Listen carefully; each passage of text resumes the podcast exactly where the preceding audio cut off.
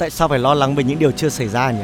Sẽ là dối lòng nếu ta nói rằng hôm nay cứ sống trọn vẹn đi, còn việc ngày mai thì nó sẽ tự an bài. Đúng vậy, không ai trong chúng ta là không mong ngày mai sẽ là một ngày đẹp trời. Đâu có ai mong rằng ngày mai sẽ là một ngày mưa bão đâu. Nhưng đến khi gặp những cơn mưa bất chợt, chúng ta lại phải đưa ra những lựa chọn: phản kháng lại nó hay là đắm mình vào và tận hưởng nó. Khi bạn quyết định sẽ xách ba lô lên và đi đến một vùng đất mà bạn thật sự thích, thì lúc đó bạn sẽ hiểu được cảm giác thú vị của việc chúng ta bước chân vào một cuộc hành trình và không biết điều gì sẽ chờ đợi ta ở phía trước. Và chỉ có bản thân ta mới có thể giải quyết được tất cả. Buồn, vui, chấp nhận hay mãn nguyện đều là do chính chúng ta quyết định. Hình như đâu còn chỗ cho sự sợ hãi khi chúng ta quyết định lên đường. Cuộc sống này cũng vậy.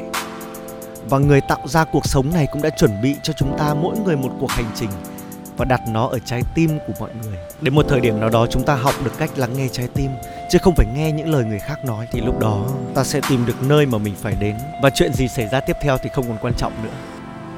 Sống trọn vẹn mỗi ngày là cách ta sống và không để cho thời gian trôi qua lãng phí. Còn về tương lai, nếu những điều đang chờ đón bạn là điều tốt thì chúng ta sẽ có những niềm vui bất ngờ. Và nếu nó là chuyện chưa tốt thì ít nhất ta không mất quá nhiều thời gian cho sự sợ hãi. Hà Nội, những ngày nắng hanh của mùa thu.